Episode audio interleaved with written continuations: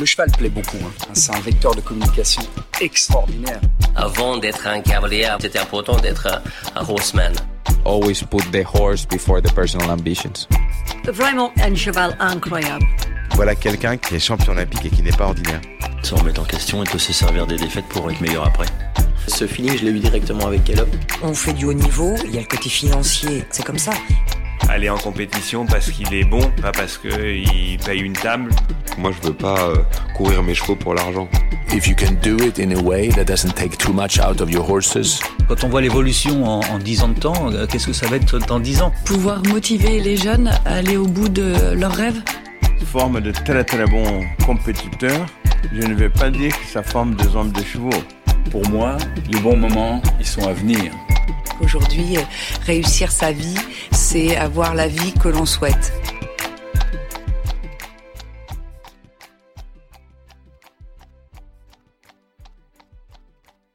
Bonjour à tous et bienvenue sur la chaîne I'm Equestrian. Depuis 4 ans maintenant, nous vous proposons deux fois par mois d'écouter une conversation avec un homme ou une femme de cheval. Bientôt 100 épisodes seront en ligne. De chacune de ces rencontres, nous avons su retirer un enseignement, un nouveau leitmotiv ou tout simplement un nouveau regard sur notre sport.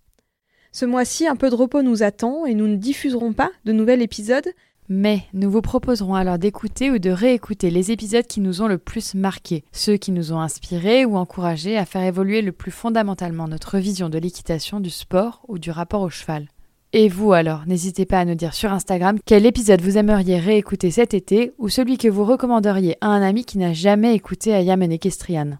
On en profite pour vous remercier de votre fidélité à ce média, de vos écoutes toujours aussi nombreuses, de vos partages sur les réseaux sociaux qui nous aident encore chaque mois à faire découvrir Ayam Equestrian à de nouveaux auditeurs, et des nombreux messages que nous recevons sur nos réseaux et qui nous encouragent à poursuivre cette aventure.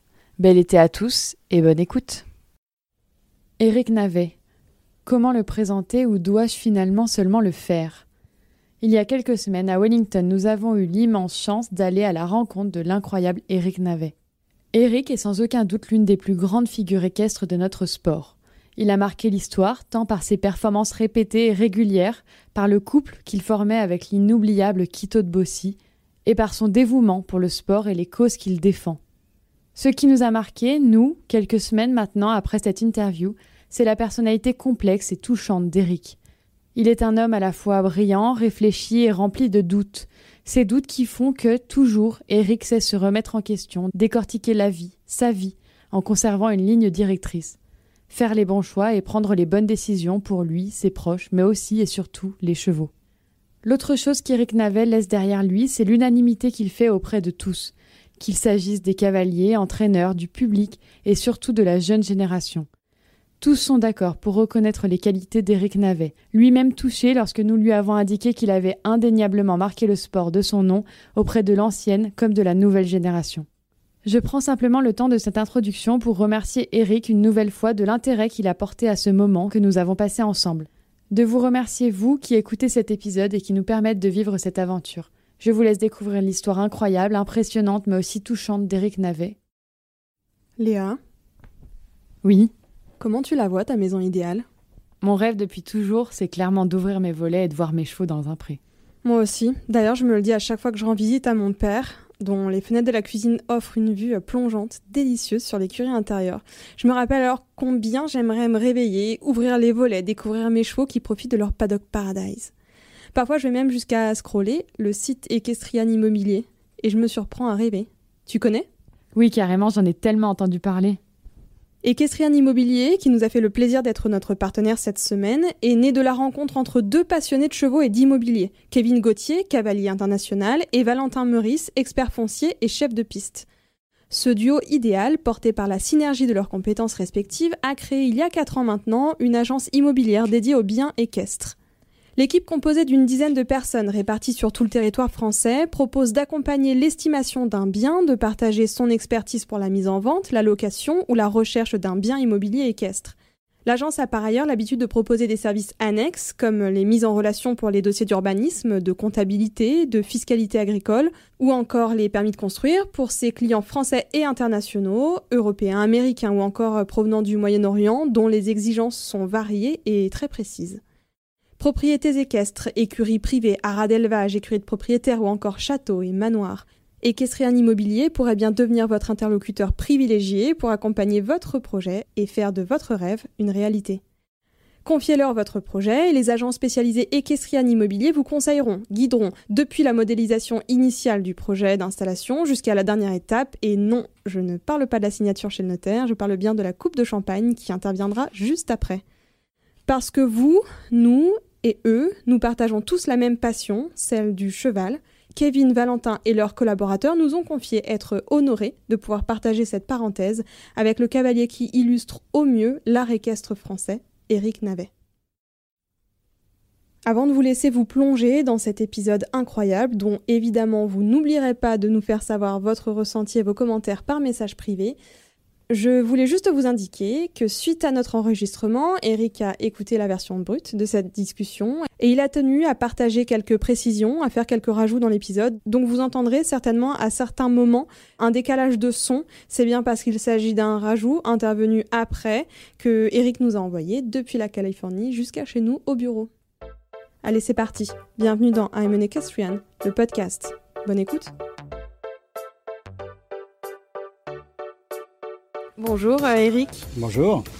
Alors comment vous présenter et faut-il vous présenter? Eric euh, Navet, vous êtes le plus grand représentant des sports équestres français qu'il existe à ce jour, je crois. Plus grand, je ne sais pas. Je pense qu'il y en a d'autres qui ont eu des belles carrières également. C'est vrai. Mais votre nom résonne aujourd'hui dans le monde entier et pour cause. Euh, déjà, votre palmarès incroyable vous précède, mais aussi parce que vous êtes un représentant, un porte-parole du sport. Vous l'avez vu évoluer, vous l'avez fait évoluer. Pas de surprise, Eric, et même si je pense que ce soit pas nécessaire pour la plus grande majorité de nos auditeurs, on va quand même essayer de reprendre quelques-unes de vos performances, quelques-uns de vos grands titres. Vos premiers championnats se déroulaient en 1976 à Bruxelles, en 1977 en Suisse, c'était des championnats d'Europe junior. Vous étiez en selle sur Brooklyn et vous avez eu vos premières médailles. 75 d'abord, mon premier championnat d'Europe, oui, j'en ai fait trois à la suite. Donc 75, 76, 77. En 84, vous êtes sélectionné pour les Jeux de Los Angeles avec Stador. 90, médaille d'or individuelle et par équipe aux Jeux équestres mondiaux à Stockholm, en Suède, avec euh, le seul, l'unique, Kito de Bossi. 91, médaille d'or en individuel, quatrième par équipe au championnat d'Europe à la Baule. Euh, c'était en France avec Quito de Bossy. Médaille de bronze par équipe aux Jeux Olympiques de Barcelone avec Quito encore. Euh, vous étiez à ce moment-là numéro 1 mondial sur la World Ranking List. 1993, médaille de bronze par équipe au championnat d'Europe à Rijon en Espagne avec Quito. 14 médailles d'argent par équipe aux Jeux équestres mondiaux de La Haye avec Quito de Bossy, deux fois champion de France en 97 et 98 avec Alligator Fontaine, médaille d'argent par équipe aux Jeux équestres mondiaux de Rome avec Atou Dizini, ensuite 2002 médaille d'or par équipe et d'argent individuel au JEM euh, de Jerez. Et cette fois je m'en rappelle puisque j'étais en âge de m'en souvenir. 2004, médaille d'or au championnat de France avec Dollar du Murier. Vous étiez membre de l'équipe de France, vainqueur de la Samsung Super League et sélectionné aux Jeux, aux Jeux Olympiques d'Athènes avec Dollar. Outre euh, toutes ces médailles, ce qu'on retient de vous, c'est donc votre dévouement pour le sport, aussi votre style à cheval. Vous vous êtes impliqué, vous avez accompagné l'évolution du sport et on va en parler évidemment. Du coup, pour commencer, et c'est peut-être pas la question la plus facile qu'on vous pose, est-ce que vous pourriez nous parler de vous? Vous avez accepté deux fois notre demande d'interview, d'abord euh, en pensant se croiser en France, et ensuite quand euh, on a su qu'on venait ici, on vous a écrit. On le sait parce que on l'a entendu, on sait que vous êtes quelqu'un de très attentionné, de très généreux. Est-ce que vous, vous pouvez vous présenter euh, et nous parler de votre personnalité, de votre histoire? Alors ça, c'est difficile. Euh, évidemment, c'est toujours difficile de parler de soi-même. Je pense que je suis quelqu'un que les gens apprécient. Euh, je pense que je suis aussi quelqu'un... Euh, je suis sociable, peut-être pas très social. C'est-à-dire que je suis, je suis dans ma bulle. J'adore ce que je fais, ce que j'ai fait toute ma vie et toute ma carrière. C'est le contact des chevaux, d'être aux chevaux évidemment en permanence et d'être à cheval et aussi à pied avec les chevaux.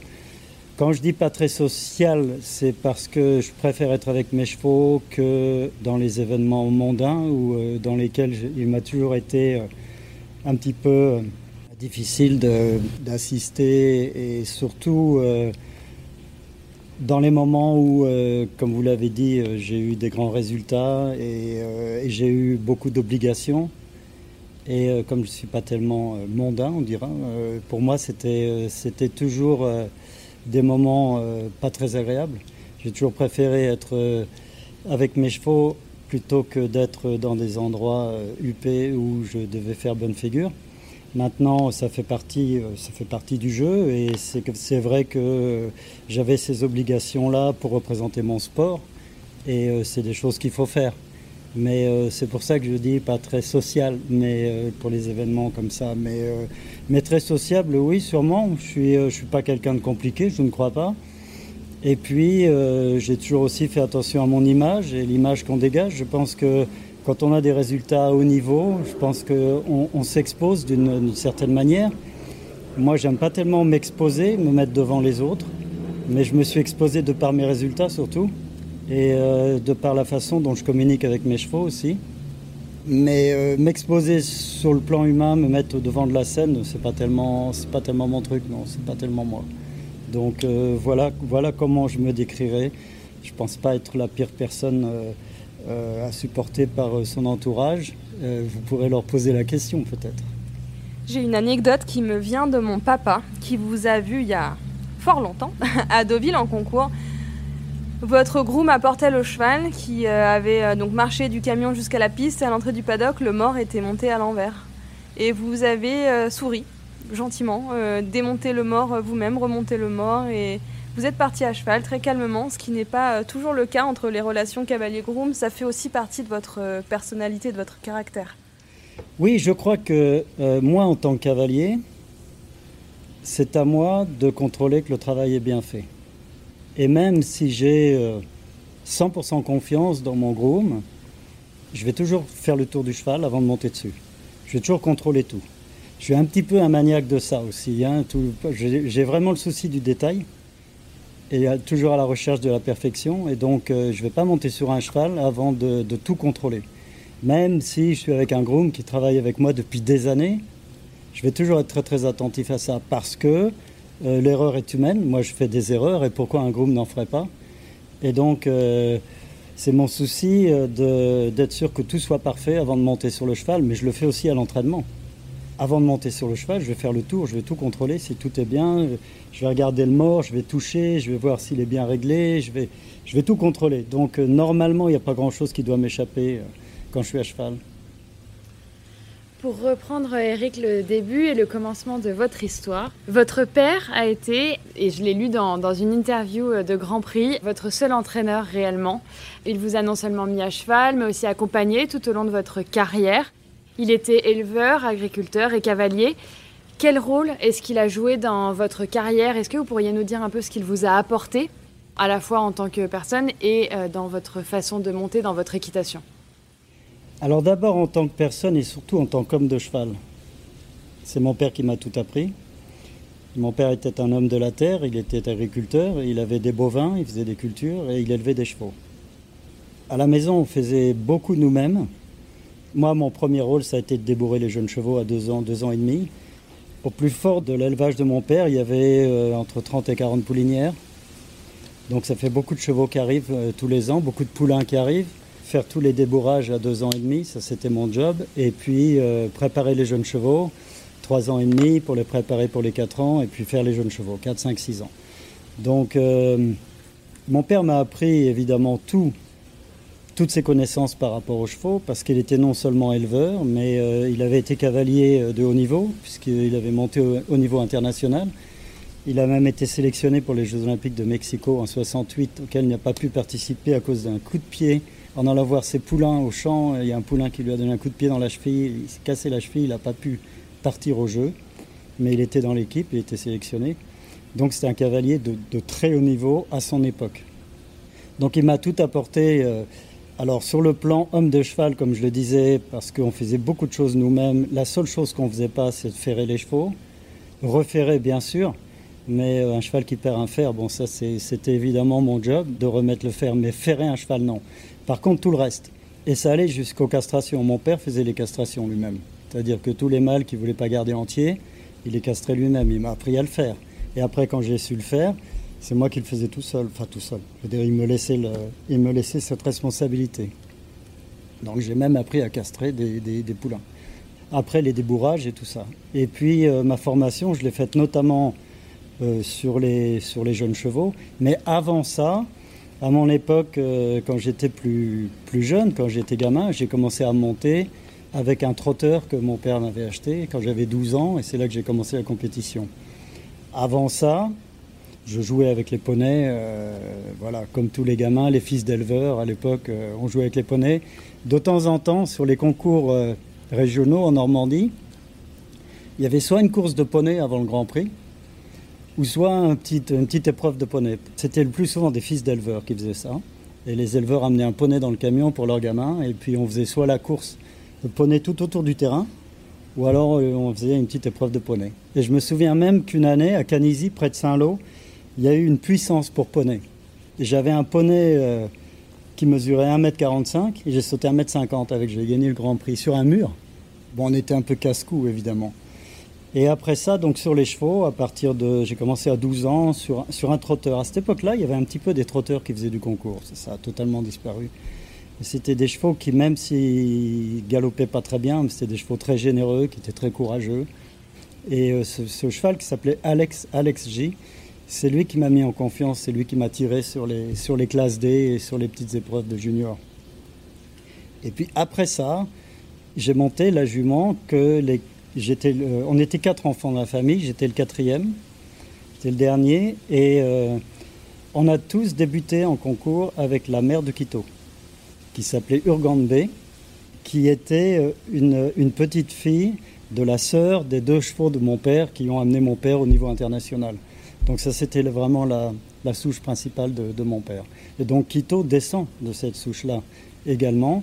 Et les quatre enfants, on a débuté en concours avec la mère de Quito. Pour la petite histoire. Voilà. Et puis après ça, euh, ben, les juniors euh, avec un cheval qui s'appelait Brooklyn, qui, était, euh, un top cheval. C'est lui qui m'a amené à ce niveau-là, qui était bon championnat d'Europe junior. C'était déjà un bon, un bon niveau. Et puis j'en ai fait trois à la suite. Et en individuel, j'ai fini respectivement sixième, deuxième et premier. Et, ça c'est intéressant pour l'anecdote, mon premier championnat d'Europe junior, c'était en, Autriche, à Dornbirn. Devinez qui a gagné, qui a été champion d'Europe? Nick Skelton. Chez les Suisses, il y avait Thomas et Marcus Fuchs. C'était vraiment euh, l'époque, euh, c'était chaud. Hein. L'année d'après, j'ai fini deuxième derrière Frank Slotak. La dernière année, j'ai gagné. Michael Whittaker était troisième. Robert Smith était quatrième. Et deuxième médaille d'argent, c'était Véronique Vastapan qui est devenue la femme de Michael Whittaker à cette époque-là. Donc c'est assez drôle, quoi. C'est des noms qui sont restés. Vous le disiez, vous avez euh, beaucoup appris au contact de votre père et principalement aussi comment gérer un cheval, comment écouter les chevaux. Et c'est quelque chose que j'ai lu euh, d'une interview qui euh, était donnée par votre élève, Karl Cook, qui disait qu'à votre contact, il avait réellement appris à s'occuper d'un cheval, à être euh, attentif aux marqueurs de santé, euh, un exemple assez classique, au volume d'eau que les chevaux euh, boivent, à savoir reconnaître les signes de fatigue, d'inquiétude. Est-ce que c'est ça pour vous, être un homme de cheval, savoir le lire, savoir lui prêter toute notre attention? Alors, pour moi, être un homme de cheval, c'est avant tout, au-delà des connaissances, parce qu'évidemment, on dit tous, bah, être homme de cheval, c'est euh, connaître les chevaux.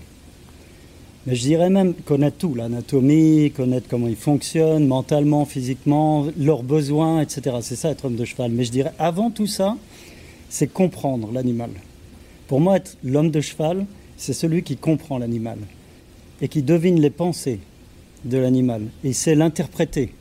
Pour moi, c'est ça avant tout, parce que si vous savez faire ça, alors vous savez bien le traiter et vous, vous savez ce dont il a besoin. Alors après, ça va au-delà de ça, évidemment. Mais avant tout, c'est la compréhension, la compréhension de l'animal. Ça va trouver, comprendre comment il fonctionne. Et pourquoi il comprendrait on, le, on leur apprend des choses en permanence?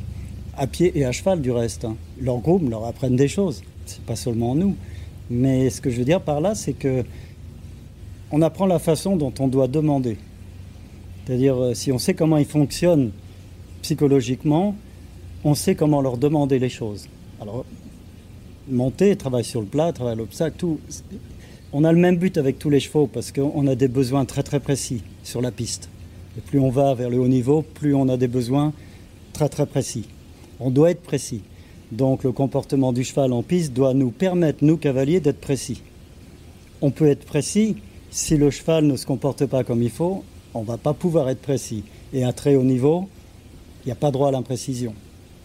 Donc, amener les chevaux à un degré de précision tel qu'il n'y a pas d'improvisation sur la piste. Donc, on doit leur apprendre tout un tas de choses pour arriver là, sur le plat, sur l'obstacle. Mais comment leur apprendre ça? Il n'y a pas un chemin, il y a plein de chemins. Parce que ça dépend de la nature du cheval, ça dépend de son degré d'émotivité, ça dépend de, son degré de compréhension, son relationnel avec, avec l'humain. Il y a plein de moyens d'y arriver, mais le but reste le même, c'est d'être précis en piste. Alors, comme tous ces moyens d'y arriver sont différents, on doit savoir comment interpréter chaque cheval et comment lui apprendre, comment lui apprendre sur le plat, comment l'éduquer, comment l'entraîner. Et, ça, je crois, c'est ça le propre d'un vrai homme de cheval, au-delà des connaissances du cheval à proprement parler, du physique. Mais euh, moi, je commence par le mental.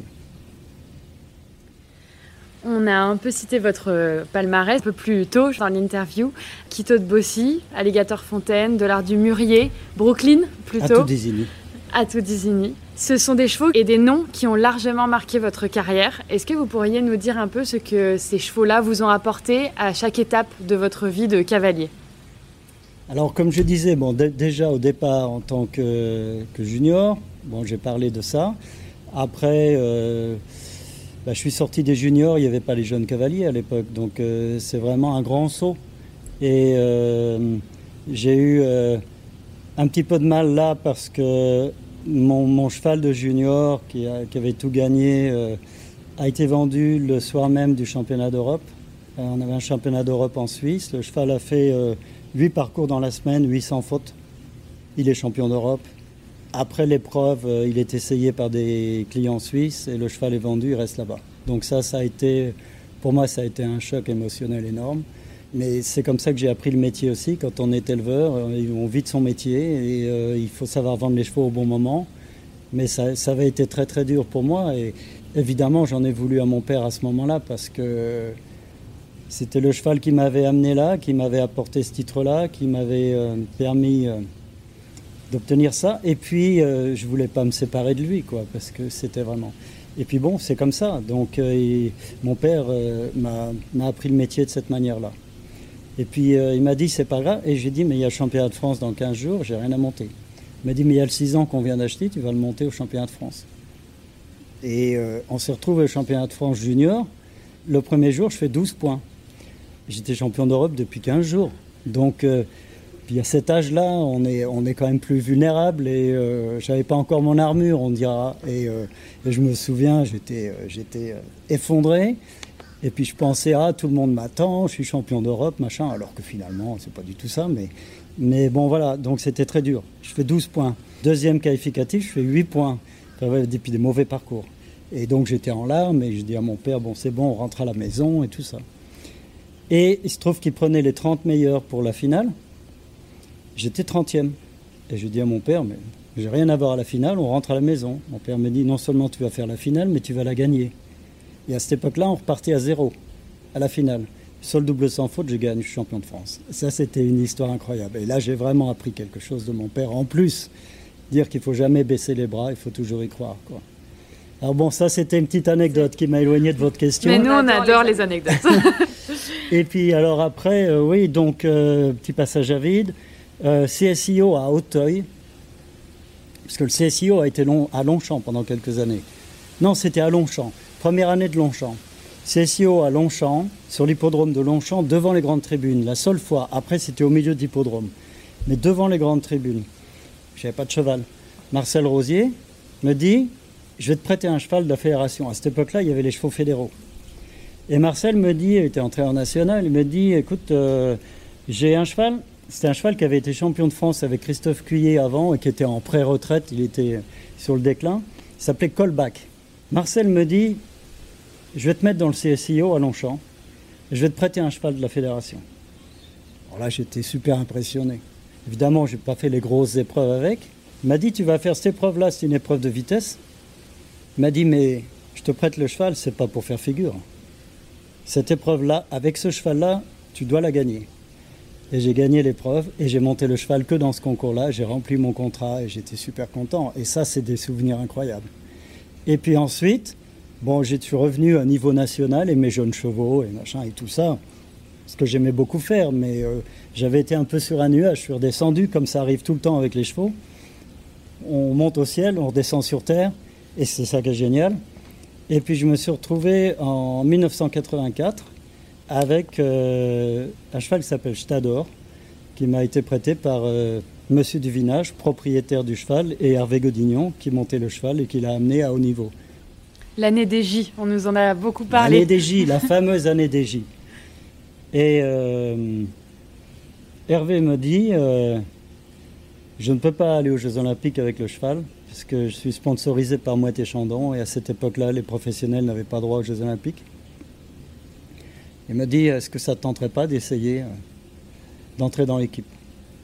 Alors moi, euh, j'avais euh, j'avais 25 ans et j'avais j'avais pas encore monté à haut niveau.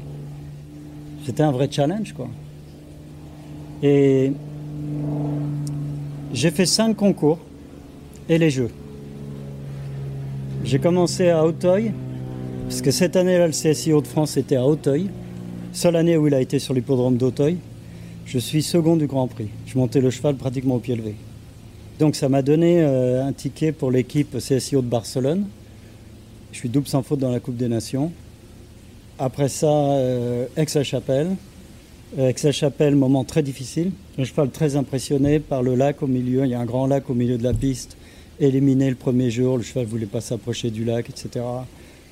Bon, je me suis dit, bon là, maintenant les carottes sont cuites, c'est fini. Marcel me dit, je te mets dans la Coupe des Nations. Je dis Marcel, mais j'étais éliminé, je peux pas. Il me dit je te mets dans la coupe parce que ça va être le test. Si tu t'en sors, tu as de grandes chances d'être dans l'équipe. J'ai pas passé une très bonne nuit. Je suis sorti à 4 et 4 de la Coupe des Nations. Marcel me dit ok, je te mets à Xted, c'est ta dernière chance. Xted, double sans faute dans la coupe, triple sans faute dans le Grand Prix, deuxième du Grand Prix. Il me dit bon, tu as ton ticket pour les Jeux. Et voilà comment je me suis retrouvé à Los Angeles avec Stador que j'avais monté cinq fois, cinq concours. J'ai jamais eu à la maison. Hervé continuait d'entraîner le cheval. Je montais une fois de temps en temps euh, chez lui, parce qu'on était quand même très éloignés. J'étais au fin fond de la Normandie, il était à l'est de Paris. Puis je le montais en concours. Et je me suis retrouvé au jeu comme ça. Et c'était, euh, quand même un moment euh, incroyable. C'est quelque chose d'incroyable qui m'est arrivé. Donc c'était l'épisode de Stador. Après, je ne sais pas si vous voulez qu'on passe au suivant. Et... Si, si, si, si, si, si, euh, nous on veut bien que vous continuiez. Ouais. Le suivant, c'était Narcos, dont on n'a pas parlé. Narcos 2, qui, était, qui, était, un super cheval. C'est un cheval qui pouvait tout sauter. C'était un cheval d'une bonté incroyable et qui donnait confiance en son cavalier. J'ai eu des bons résultats avec. J'étais cinquième du Grand Prix de Rome. J'étais cinquième du Grand Prix d'Aix-la-Chapelle aussi avec. On a eu des, des, des, super résultats. Malheureusement, il a été victime d'une fourbure euh, pendant le concours de Cannes. Et puis après, bon, il a retourné après, mais ça l'a diminué. Et les propriétaires, la famille Broyer, euh, ont confié le cheval, et j'ai trouvé ça génial. Après ça, à, Flor à Reynald Dango. Euh, c'était Reynald ou Florian J'ai un trou. On vérifiera. C'était Florian, je crois que c'était Florian. Ch champion d'Europe junior, les champions d'Europe junior avec le cheval. Ça, ça, ça a été, c'était extraordinaire. Je veux dire, pour la fin de carrière du cheval. Ça, j'ai trouvé ça super. Et puis, euh, donc euh, ben après ça, euh, ça a été Quito, donc les années 90. 88, j'avais une présélection pour les Jeux de Séoul avec Narcos. Puis c'était, euh, j'étais dans la balance euh, comme cinquième avec Philippe et Philippe Rosier. Et puis moi c'était difficile, j'avais toute mon organisation, les jeunes chevaux et tous les nationaux. J'étais à mon compte, l'écurie était pleine. Partir au jeu sans être dans l'équipe euh, pour aussi longtemps, parce que Séoul, il fallait partir très longtemps. Et tout. Ce choix-là, il est difficile, quand même. C'est un choix difficile, ouais. Mais euh, j'ai décliné deux fois les jeux, mais bon. On va en reparler plus tard. Mais cette fois-là, oui, c'était pas pratique. Et puis, euh, donc, euh, donc Philippe était allé. Puis après ça, c'est Quito. Alors Quito, le truc est vraiment incroyable. Alors si, si, si je commence à parler de Quito, j'en ai pour un petit moment. Mais... Parlons de Quito. Alors Quito, Quito de Bossy, donc euh, né, élevé chez mon père, né chez mon père, élevé par mon père et euh, de la famille dont je parlais tout à l'heure. Quito de Bossy, donc je l'ai débourré à deux ans et demi. Je l'ai débuté à trois ans et demi, commencé à travailler pour préparer les quatre ans. Il a sauté quatre ans, cinq ans, six ans, jeune chevaux.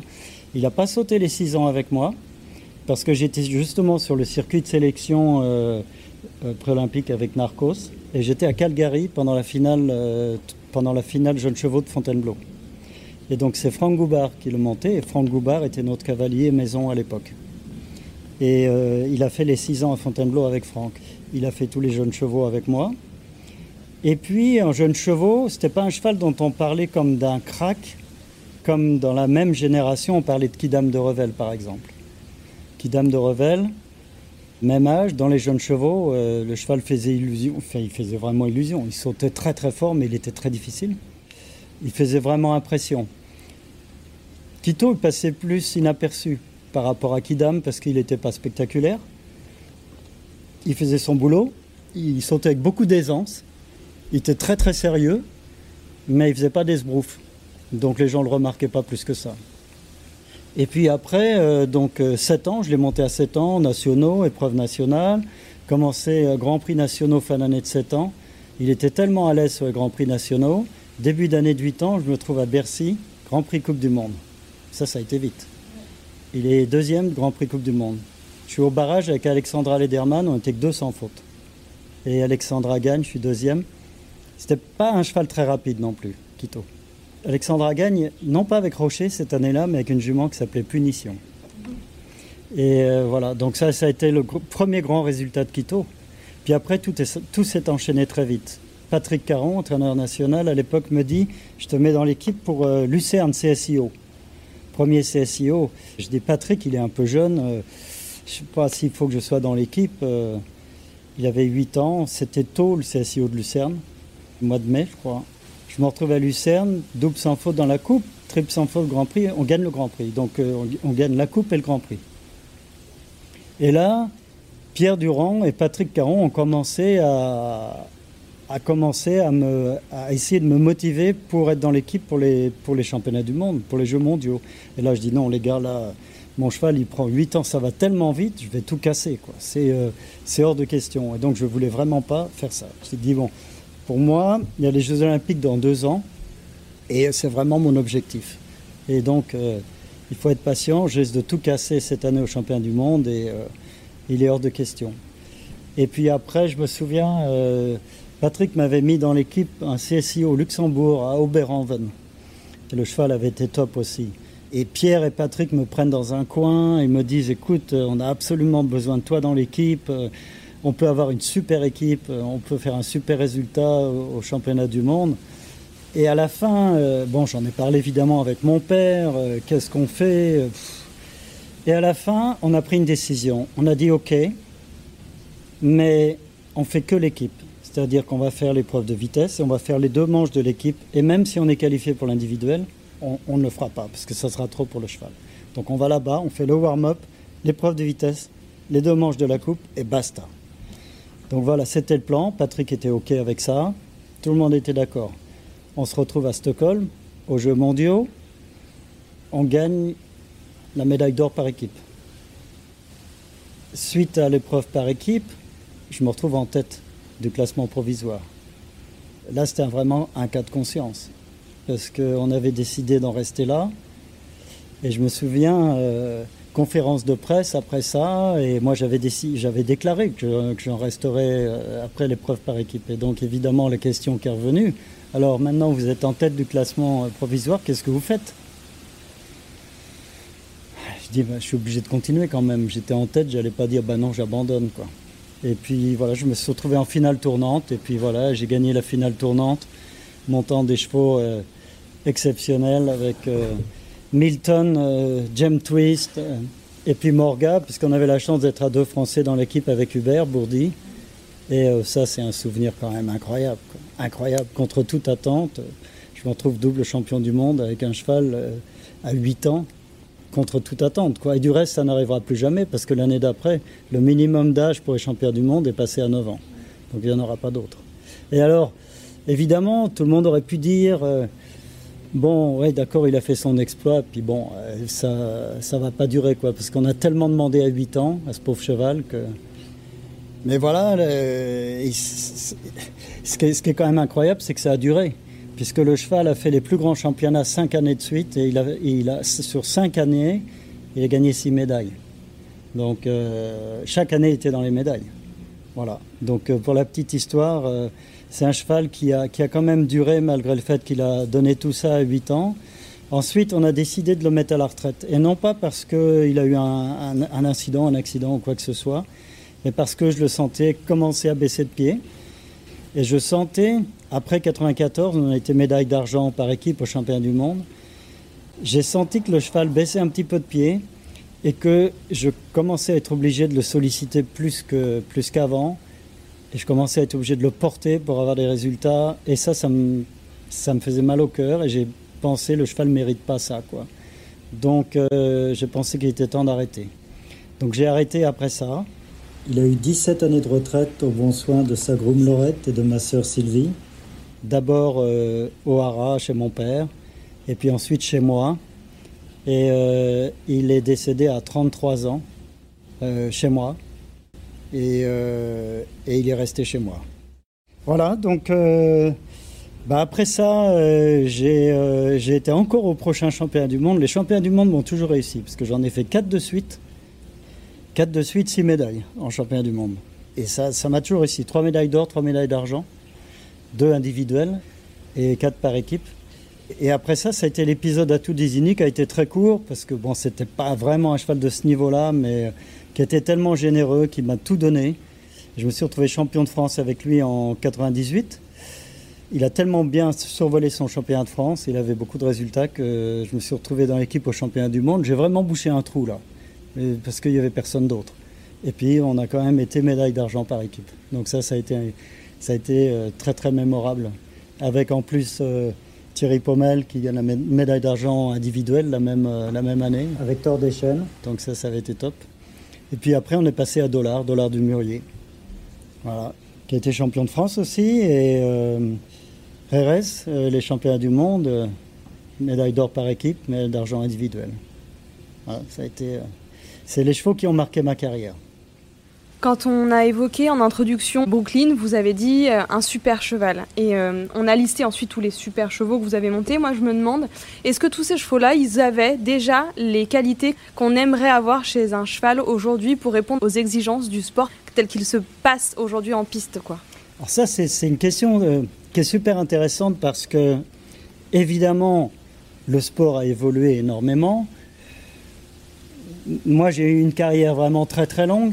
Et puis j'ai pu euh, participer, non seulement participer, mais aussi euh, observer le haut niveau euh, depuis la fin des années 70. Et c'est super intéressant et c'est passionnant de voir toute, toute cette évolution. C'est un sport qui a énormément évolué et on, a tendance à dire que d'un côté, c'est plus les mêmes chevaux. Alors je dirais oui et non. Je dirais ça différemment. Je dirais qu'il était possible à cette époque-là d'avoir des résultats à très haut niveau avec des chevaux qui ne seraient plus à haut niveau aujourd'hui. Ça, c'est vrai. Mais il y a quand même beaucoup des stars de l'époque qui seraient encore des stars aujourd'hui. Donc c'est un, peu, les deux.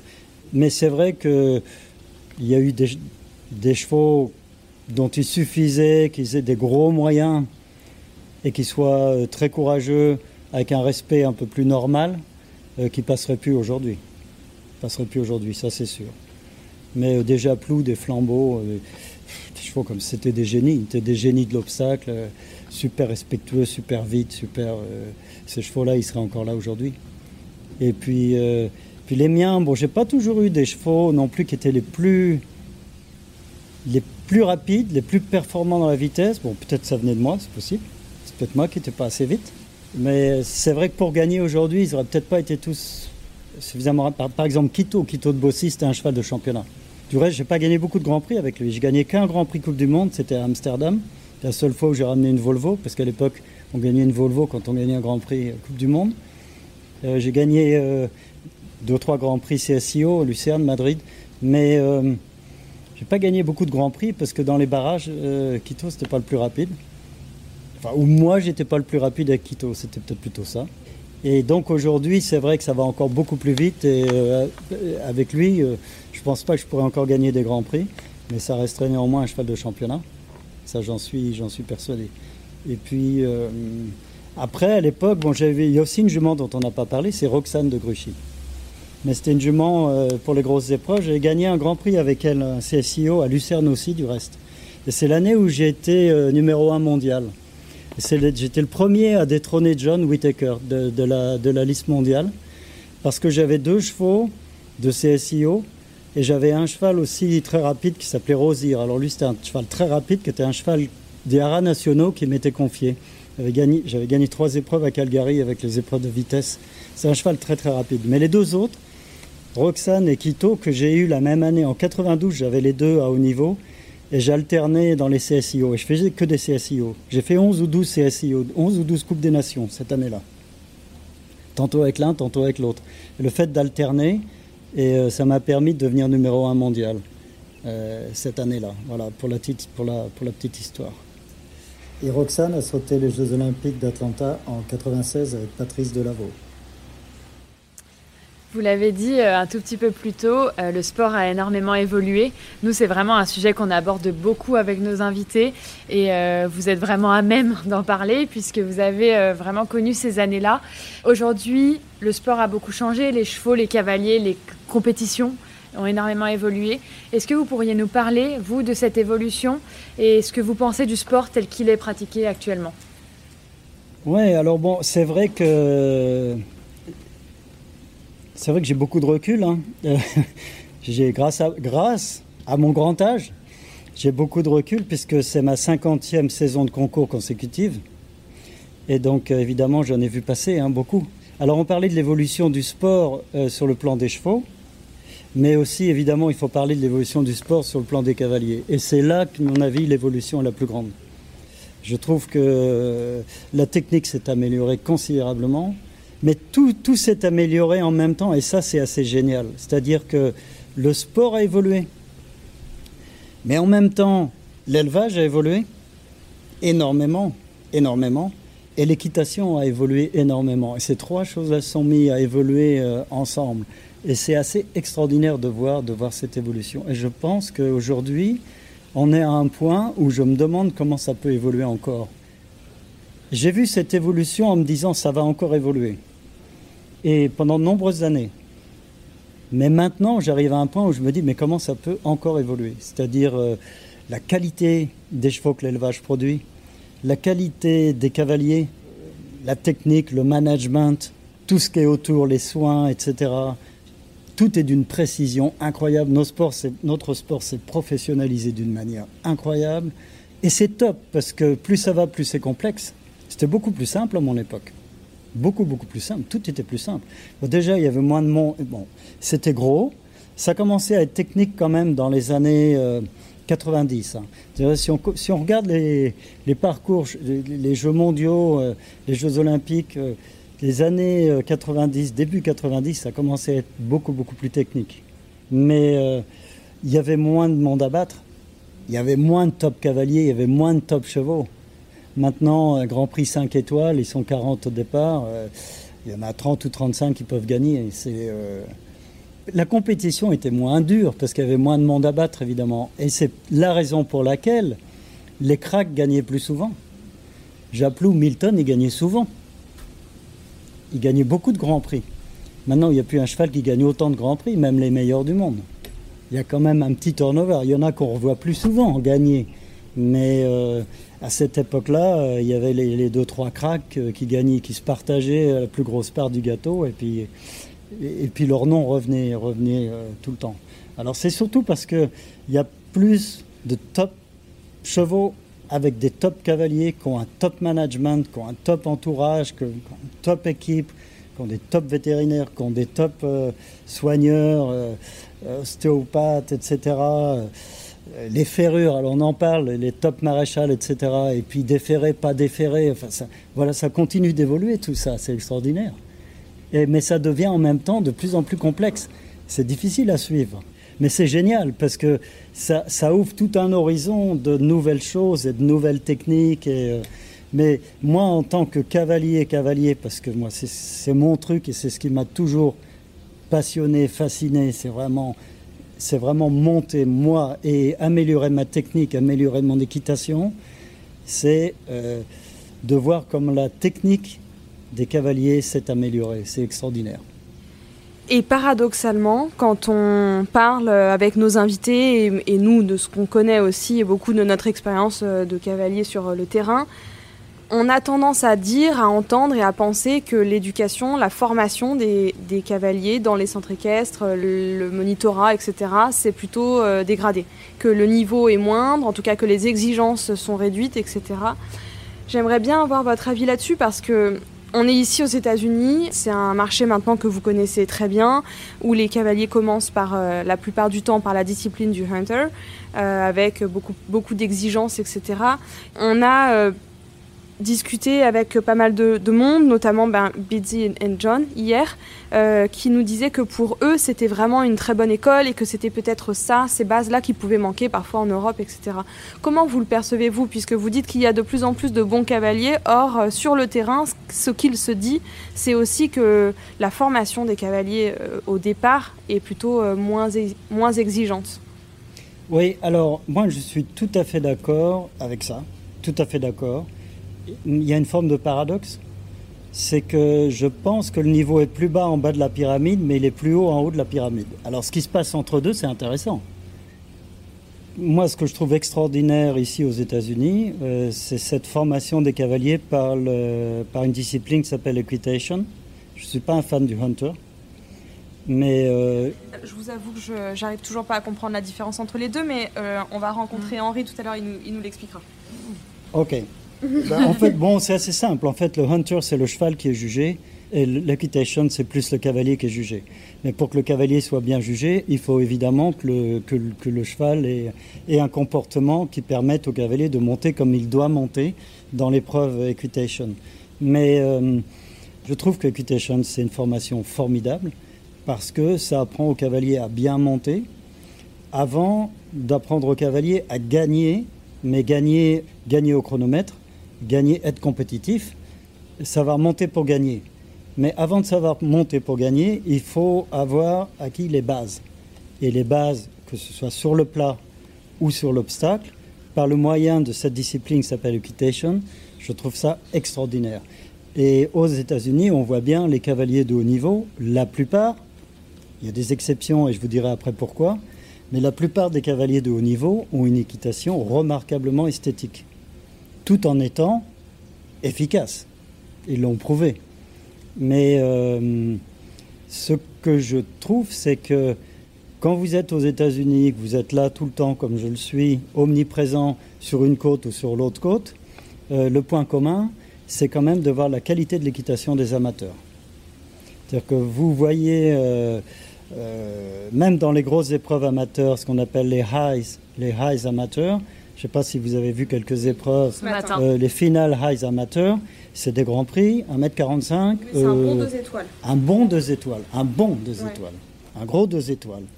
Et vous voyez euh, combien ils étaient ce matin? 60 70 Ouais, 60, 65, je crois. Voilà. Et vous avez vu combien de cavaliers avec une équitation déplorable? Point. Et vous avez vu peu de cavaliers avec une équitation esthétique? Mais inefficace. Peu. Peu. Donc ça veut dire qu'on peut allier les deux.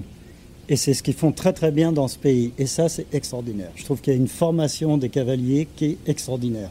Et tous les amateurs, ils montent pareil. Vous les voyez, ils montent tous pareil. Qu'ils soient éduqués par un professionnel ou par un autre ou par un autre, ils sont tous éduqués pareil. Et pourquoi? Parce que c'est la discipline de Equitation qui veut ça, qui veut qu'on les, qu'on les éduque de cette manière-là.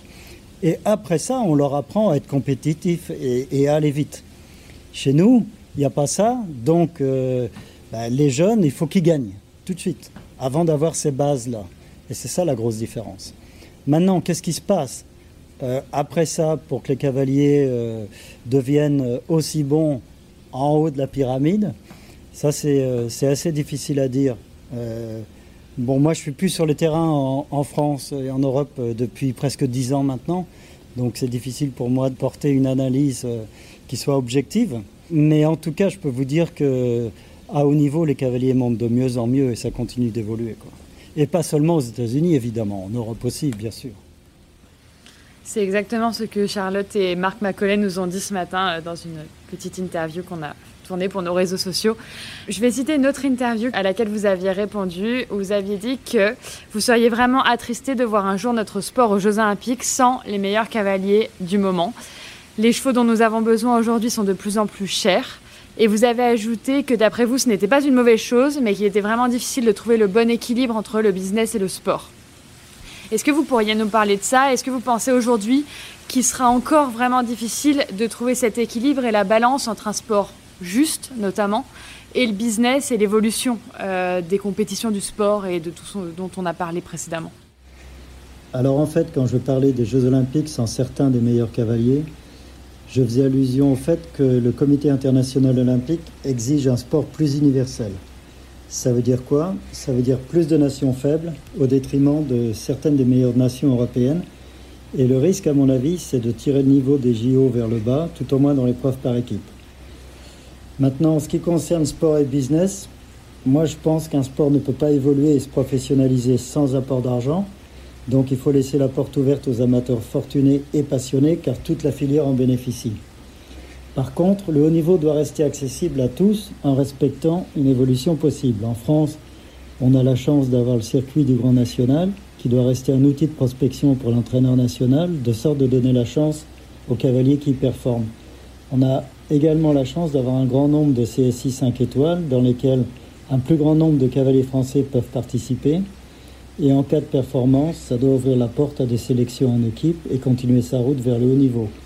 Là où ça se complique, c'est l'accès aux gros concours à l'étranger, car il n'est pas rare de devoir payer ou prendre une table pour participer si on n'a pas un bon ranking. Et ça, ça reste un problème, même si l'invitation system de la FEI atténue quelque peu ce phénomène. Moi, j'ai eu la chance d'évoluer vers le haut niveau à une époque où c'était encore possible. Et pas si difficile dans la mesure où on nous donnait nos chances. C'est-à-dire que quand j'étais jeune, J'amenais un cheval en Grand Prix nationaux, je gagnais des Grands Prix nationaux, je me faisais remarquer par l'entraîneur national.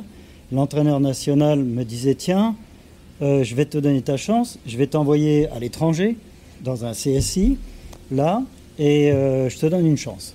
Si ça marchait bien, il disait Bon, bah, c'est bien, je vais continuer de t'envoyer à l'étranger, là, là, là, je te mets là, je te mets là, je te mets là. Si ça continuait de bien marcher, il vous disait Ok, bon, bah alors maintenant, euh, ça va bien, tu fiable, je te mets dans une équipe, CSIO. Et puis voilà, et puis CSIO, ça marchait bien dans les Coupes des Nations, vous vous retrouviez dans l'événement majeur de l'année. C'était pas plus compliqué que ça. Donc en fait, qui décidait qui va dans tel concours L'entraîneur national. Vous étiez engagé par la fédération, c'est l'entraîneur national qui décidait qui allait où. Alors elle est où la solution Pour le type comme moi qui a son bon cheval, qui se fait repérer, qui gagne? Alors le Grand National, c'est un outil extraordinaire, extraordinaire, puisque ça permet aux cavaliers de s'illustrer à un niveau euh, supérieur à un Grand Prix national euh, classique comme on avait avant les Grands Prix Grand National. Donc ça, ça a été une idée géniale. Mais après, qu'est-ce qui se passe? Je veux dire, c'est très difficile pour les cavaliers qui s'illustrent au niveau Grand National d'accéder aux gros, gros concours.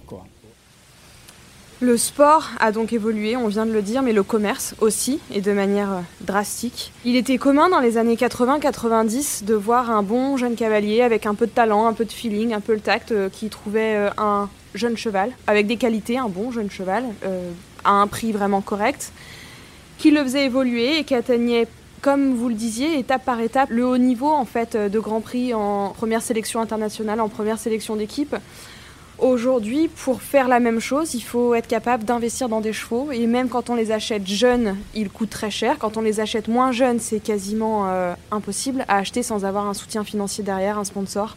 Comment est-ce qu'on fait en 2022 quand on est un jeune cavalier, qu'on a un peu de sens, qu'on a vraiment de l'ambition, de la motivation pour atteindre le haut niveau, mais qu'on n'a pas derrière une enveloppe qui nous permet d'investir dans des chevaux? C'est très difficile, comme je disais, c'est très très difficile parce que ça fait partie du jeu. Il ne faut pas seulement trouver des chevaux, mais il faut trouver de l'argent. Ça fait partie du métier de cavalier, de plus en plus, beaucoup plus qu'avant. Avant, il fallait trouver les chevaux, les développer, l'amener là, et puis on nous donnait la chance. Euh, maintenant, il faut se vendre. Alors, c'est peut-être un mal pour un bien, mais ça fait partie des qualités requises pour un cavalier pour atteindre le haut niveau. Il faut savoir trouver de l'argent. Donc, euh, il y a un côté euh, marketing qui est important. Je pense que hum, les réseaux sociaux font partie, euh, font partie de la chance que peut avoir un, cavalier s'il si, sait utiliser les réseaux sociaux. Ça fait partie du, relationnel, des, des, relations publiques. Et puis vous savez, euh, croiser les bonnes personnes au bon moment, ça fait partie des opportunités dans la vie, mais il ne faut pas être fermé aux opportunités. Et euh, ça, c'est le meilleur conseil que je peux donner aux jeunes cavaliers c'est d'essayer de rester, euh, rester très très ouvert aux opportunités et aux, différentes rencontres qui peuvent intervenir euh, euh, dans votre vie de cavalier. Alors c'est très très difficile parce que pour être bon, il faut être dans une bulle. Et je crois que je suis le mieux placé pour dire ça parce que c'est la qualité de mon défaut, mais le défaut de ma qualité, c'est peut-être que justement j'ai toujours été tellement dans ma bulle que j'étais peut-être pas suffisamment ouvert à aller vers les gens et créer ces, opportunités qui m'auraient peut-être permis de rester d'une façon plus permanente au très haut niveau. C'est peut-être ça qui m'a manqué. Si je fais un retour un petit peu sur ma carrière, euh, j'ai pas eu des carrières comme euh, les Whitaker, Ludger Berbaum, etc. J'ai pas eu une carrière aussi longue d'une manière omniprésente à très haut niveau. J'ai fait un peu des allers-retours. Et c'est à cause de ça. C'est parce que j'ai toujours travaillé tellement dans ma bulle, au fond de ma Normandie, que en fait, euh, j'ai peut-être pas été assez ouvert à avoir plus d'activités euh, d'ouverture vers les gens. Et, même quand j'étais euh, sur les terrains, j'étais tellement dans ma bulle, pas trop ouvert à aller vers les gens. C'est peut-être ça qui m'a empêché de rester d'une manière omniprésente à très haut niveau. Mais d'un autre côté, ça m'a toujours fait du bien de redescendre et de recommencer avec des chevaux plus jeunes. Parce que j'adore le haut niveau, mais j'adore aussi le trajet qui m'y amène. J'ai toujours adoré les jeunes chevaux, j'ai toujours formé mes jeunes chevaux. Le seul cheval que j'ai ne pas formé moi-même et que j'ai monté à haut niveau, c'était Stador, puisqu'il m'a été confié trois mois avant les Jeux, comme j'ai expliqué avant. Mais sinon, tous les autres chevaux, c'est moi qui les ai formés, qui les ai amenés là. Et j'ai toujours adoré le chemin pour arriver là, parce que c'est extrêmement motivant. Mais ça laisse peu de temps. Euh, peu de temps aux relations publiques. Et aujourd'hui, c'est encore beaucoup plus important qu'avant. Parce qu'il faut trouver de l'argent. Alors là, il le disait au début de cette interview, vous êtes un représentant euh, des sports équestres. Vous avez marqué les esprits d'énormément de cavaliers, à l'instar notamment de Kevin Stott, qui euh, témoignait euh, lui-même dans une interview que vous étiez son idole, tout simplement. Ça, je ne le savais pas, je l'ai peut-être été pendant un moment. Vous avez tracé une voie et vous avez vraiment laissé votre trace justement et comme nous disions, le sport évolue. Il semblerait quand même que votre équitation soit toujours intemporelle et qu'elle soit toujours remarquable et admirée, même par les plus jeunes générations. Est-ce que vous en avez conscience de ça, du fait d'avoir vraiment laissé euh, une trace derrière vous? Écoutez, le compliment que vous venez de me faire, c'est le plus beau qui puisse m'être offert parce que justement, je pense que j'ai réussi à. J'aurais pas la prétention de dire que, que je suis meilleur que les autres, loin de là parce que je suis quelqu'un de modeste et euh, je, sais, euh, je sais où je suis et j'ai les pieds sur terre. Mais par contre, le plus beau compliment qu'on puisse me faire, c'est d'avoir, je pense, réussi à évoluer avec mon sport. Et, ça, c'est mon côté, euh, c'est mon côté observateur d'une manière obsessionnelle. C'est-à-dire que, alors avant, j'observais, j'ai toujours observé énormément sur le côté de la piste. Maintenant, je suis plus à haut niveau en Europe mais euh, je continue d'observer, euh, je regarde tous les Grands Prix, je regarde tous les Grands Prix 5 étoiles, je continue à avoir la volonté de continuer d'évoluer avec mon sport et je trouve mon sport fascinant et je trouve que ce que font euh, les meilleurs cavaliers mondiaux aujourd'hui, c'est fascinant. Et je reste fasciné par ce qu'ils font. Et c'est ça qui me permet de continuer d'avancer et, et d'être toujours à peu près à la page quoi, de l'évolution du sport. Maintenant, je ne crois pas que les jeunes cavaliers d'aujourd'hui me connaissent encore. Et ça, ce n'est pas un problème. Moi, ce qui me, ce qui me plaît, c'est de ne pas avoir l'impression. Et j'ai toujours dit à ma femme et à mes filles, le jour où vous sentirez que je suis dépassé, surtout vous me le dites parce que j'espère, je me rendrai compte par moi-même, mais surtout vous me le dites, ça voudrait dire qu'il faut arrêter. Parce que je suis toujours aussi motivé par mon sport et je suis toujours aussi motivé par le fait de monter moi-même. C'est-à-dire euh, aller monter tous les jours mes chevaux, ça reste un plaisir de gamin qui est toujours aussi intense que quand j'étais gamin. Et aussi, aller à la piste, c'est un truc qui m'excite encore. Alors même si je suis plus à très haut niveau, mais aller faire des grands prix, euh, même si ce sont des grands prix nationaux, je trouve ça extraordinaire. Et c'est pas tant le résultat qui me motive, mais c'est le, c'est le parcours. C'est-à-dire ce qui se passe pendant mon parcours. Parce que j'ai, je suis extrêmement exigeant avec moi-même. Et je pense que l'exigence amène à l'excellence. Euh, je crois que c'est Eric Loradour qui vous disait ça euh, récemment. Et Eric Loradour, c'est un, garçon que, j'apprécie énormément. Et je trouve que ses idées sont les miennes. Et j'ai écouté son podcast avec vous et j'ai trouvé très très intéressant. Ça, ça nous et... fait plaisir. Ça, c'est le meilleur compliment. Ça, le meilleur compliment qu'on puisse recevoir. Et j'ai vraiment adoré et j'ai retenu cette formule euh, l'exigence amène à la perfection. C'est vraiment moi ce que j'ai toujours recherché, tout en sachant que la perfection est inatteignable, mais j'ai toujours essayé de m'en approcher euh, le plus possible et ça passe par l'exigence. Je suis très exigeant envers moi-même et je préfère faire un super 4 points où j'ai pensé être pas très loin de la perfection que de réaliser un sans faute où je me dis bon mon cheval m'a sauvé là ou euh, j'ai pas été très bon sur cette ligne là je suis quand même sans faute et parfois on gagne en faisant ça et parfois euh, on gagne pas en, ayant monté d'une manière quasi parfaite. Et euh, moi ce qui m'intéresse c'est vraiment le le parcours, ce qui se passe entre le poteau de départ et le poteau d'arrivée. Après, le résultat, euh, ça arrive après, c'est secondaire pour moi. Mais c'est cette recherche de la perfection pendant mon parcours qui continue de me motiver à un point auquel vous n'avez pas idée. C'est très obsessionnel, mais c'est ce qui me motive. Dans, je vais encore hein, vous citer, mais c'est vrai que pour préparer cette interview, pour préparer toutes nos interviews, on lit beaucoup, on lit à peu près tout ce qui existe sur Internet, on regarde toutes les interviews, et après ça nous permet de rebondir, et il y a toujours des, choses qui sont dites sur lesquelles on a envie de s'épancher un peu plus. Vous avez dit, euh, j'essaye toujours de me concentrer sur le cerveau du cheval et d'essayer de le convaincre de faire quelque chose pour moi. Et je me demandais, c'est évidemment une ligne de conduite qu'on qu souhaite nous promouvoir et mettre en application, mais est-ce que vous pensez que cette équitation sans contrainte, ou en tout cas dans laquelle on essaye de limiter la contrainte au maximum et de faire avec le cheval. Est-ce que c'est comme une mesure dans le sport actuel ou est-ce que on est encore beaucoup dans une équitation de contrainte et c'est quelque chose qui pourrait aussi mettre en péril euh, à l'avenir l'équitation? Alors ça c'est intéressant. Je veux dire que euh, pour être compétitif à haut niveau, il faut des chevaux parfaitement au point. Donc ce qu'il faut obtenir du cheval, c'est qu'il soit en permanence à l'écoute de son cavalier. Et ça, ça s'obtient consécutivement à une méthode de travail qui est basée sur la communication entre le cavalier et son cheval.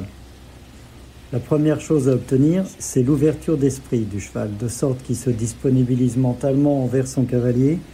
Et c'est cette disponibilité mentale qui entraîne la disponibilité physique du cheval. Et ça, ça limite énormément les contraintes et raccourcit le temps de réponse également.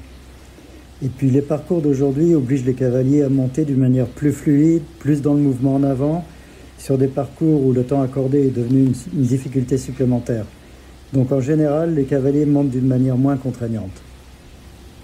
Moi, je pense qu'il faut différencier contrainte et, et, coercion, on dit en anglais, quoi, coercition. Et moi, je pense qu'il y a d'autres moyens que la coercition ou coercion pour arriver à ses fins en tant que cavalier, pour obtenir du cheval qui joue le même jeu que vous. Et c'est ça, en fait, pour moi, pour moi, ce qui est le plus passionnant et ce qui est en même temps le plus important, c'est de réussir à faire en sorte que le cheval joue le même jeu que moi. Et pour que le cheval joue le même jeu que moi, il faut que ça reste un jeu pour lui. Si c'est trop de contraintes, c'est pas drôle. Donc, euh, c'est pas intéressant pour le cheval. ça l'amuse plus. Les bons chevaux aiment sauter. Ça, c'est une règle. Les bons chevaux aiment sauter. Et je trouve que ce qui peut se passer avec les cavaliers qui euh, mettent trop de contraintes sur leurs chevaux, c'est qu'au bout d'un moment, les chevaux ne trouvent plus ça drôle du tout. C'est plus drôle, c'est plus sympa. Que ce soit les humains ou les chevaux, quand on fait quelque chose de ludique, quelque chose de sympa à faire, si on a la passion pour quelque chose qu'on trouve amusant, eh bien on va progresser beaucoup plus vite que si c'est harassant. J'ai toujours cette, euh, cette pensée vis-à-vis de mes chevaux et j'ai toujours cette, euh, cette façon de penser, de me dire, ok, j'ai besoin que mon cheval aille dans ce sens-là, j'ai besoin d'obtenir ça de mon cheval. Comment je peux l'obtenir sans une contrainte excessive? C'est toujours ma première question, c'est toujours ma première façon d'aborder le sujet. Et alors, comme je disais tout à l'heure, j'ai besoin d'obtenir ça. C'est là-bas, c'est le but. Avec tel cheval, je dois prendre ce chemin-là. Mais avec l'autre cheval, je dois prendre ce chemin-là. Et il y a plein de chemins pour y arriver. Maintenant, la grande qualité d'un cavalier, c'est de réussir à comprendre son cheval pour savoir quel chemin il va devoir prendre pour arriver au même but. Le but de l'excellence, c'est-à-dire cette excellence que l'on obtient ou, ou, dont on se rapproche que si le cheval joue le même jeu que nous. Alors voilà, donc à la fin, le but c'est quoi? C'est de devenir un quasi-centaure. C'est-à-dire que je pense, le cheval le fait. Donc il n'y a pas d'action intempestive. Et moi, je travaille sur ça tous les jours. Tous les jours.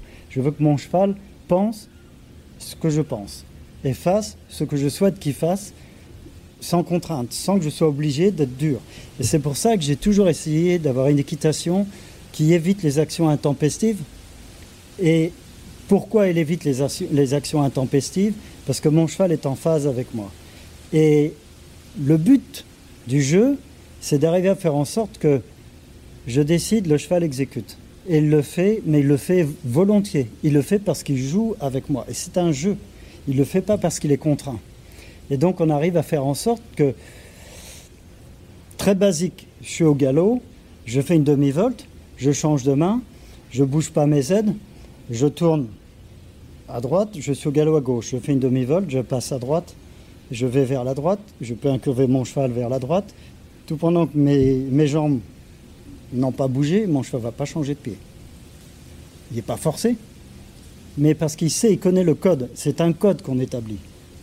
Dès lors que j'inverse la position de mes jambes, le cheval va me donner le pied parce que c'est le feu vert pour le faire. Et il le fait quand il veut.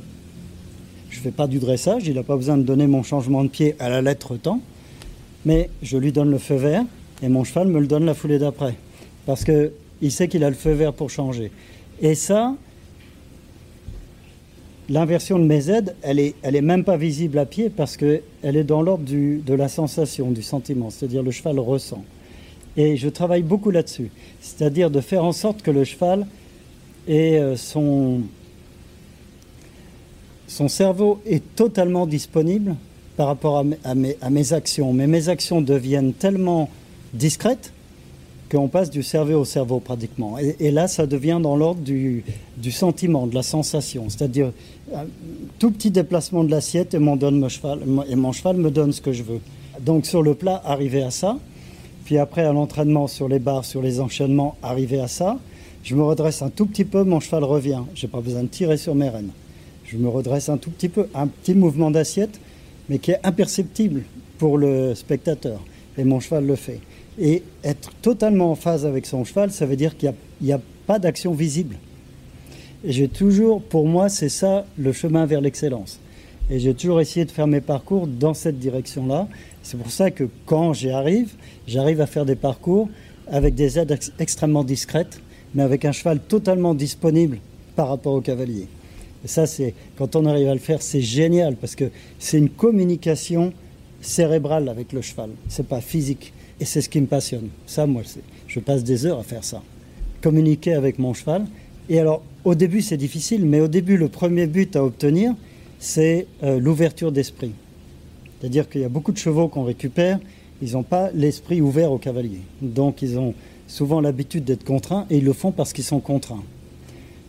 Moi, je travaille l'ouverture d'esprit. Alors, ça prend du temps au début. Que le cheval communique avec moi cérébralement, qui communique avec moi. Et quand je sens que le cheval ouvre son esprit vers moi, alors là, j'ai l'ouverture et je peux commencer mon travail. Et c'est comme ça que je fonctionne. Et c'est extrêmement passionnant. Moi, je voudrais bien prendre un cours. Eric, j'ai une toute dernière question pour vous.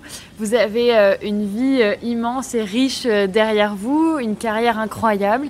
Est-ce que vous pourriez dire aujourd'hui que vous avez réussi? Est-ce que vous êtes totalement épanoui et fier de ce que vous avez accompli? Et avant ça, peut-être, est-ce que vous pourriez me dire ce qu'est d'après vous la définition de la réussite? Bah oui, mais en fait, les deux questions vont ensemble. alors, ça dépend ce qu'on interprète par réussite ça dépend euh, ce que veut dire euh, réussite, ce que veut dire j'ai réussi. Moi, j'ai eu la chance d'avoir vécu et continue de vivre une vie exaltante avec les chevaux. Et j'entends souvent que j'ai inspiré un grand nombre de cavaliers à travers mon équitation. Alors, au-delà des titres et des médailles, pour moi, c'est ça la plus belle des réussites. Ce que j'ai réussi, c'est euh, à faire de, de ma passion euh, ma vie, ma carrière. Voilà, ma, je disais, c'est ma cinquantième saison de concours et j'en aurai jamais marre. Et je pense que c'est grâce à cette approche du cheval que j'en aurai jamais marre. Et j'ai réussi à faire ça. Alors, je continue d'essayer de m'améliorer dans cette communication entre le cheval et moi-même, mais, euh, mais c'est quelque, quelque chose que j'ai réussi à mettre en place. Et c'est ça qui me permet d'avoir une passion tout autant authentique euh, qu'avant. Et euh, voilà ce que j'ai réussi à faire et que je continue d'améliorer. Et ça, moi, ça me suffit. C'est ça ma réussite. Merci beaucoup. Merci beaucoup, Eric, pour euh, ce temps, votre disponibilité. Je vous en prie, c'était un plaisir. Alors, cet épisode vous a-t-il plu autant qu'à nous? Si c'est le cas, n'hésitez surtout pas à nous envoyer un message pour nous débriefer de cet épisode pour nous dire si vous aussi vous avez découvert Eric Navet d'une toute autre manière. On se retrouve dans 15 jours pour découvrir un autre cavalier, une autre nationalité, une autre nationalité, mais avec toujours une histoire très authentique. Je vous dis à dans 15 jours pour écouter l'histoire d'Eduardo Meneses. À très bientôt.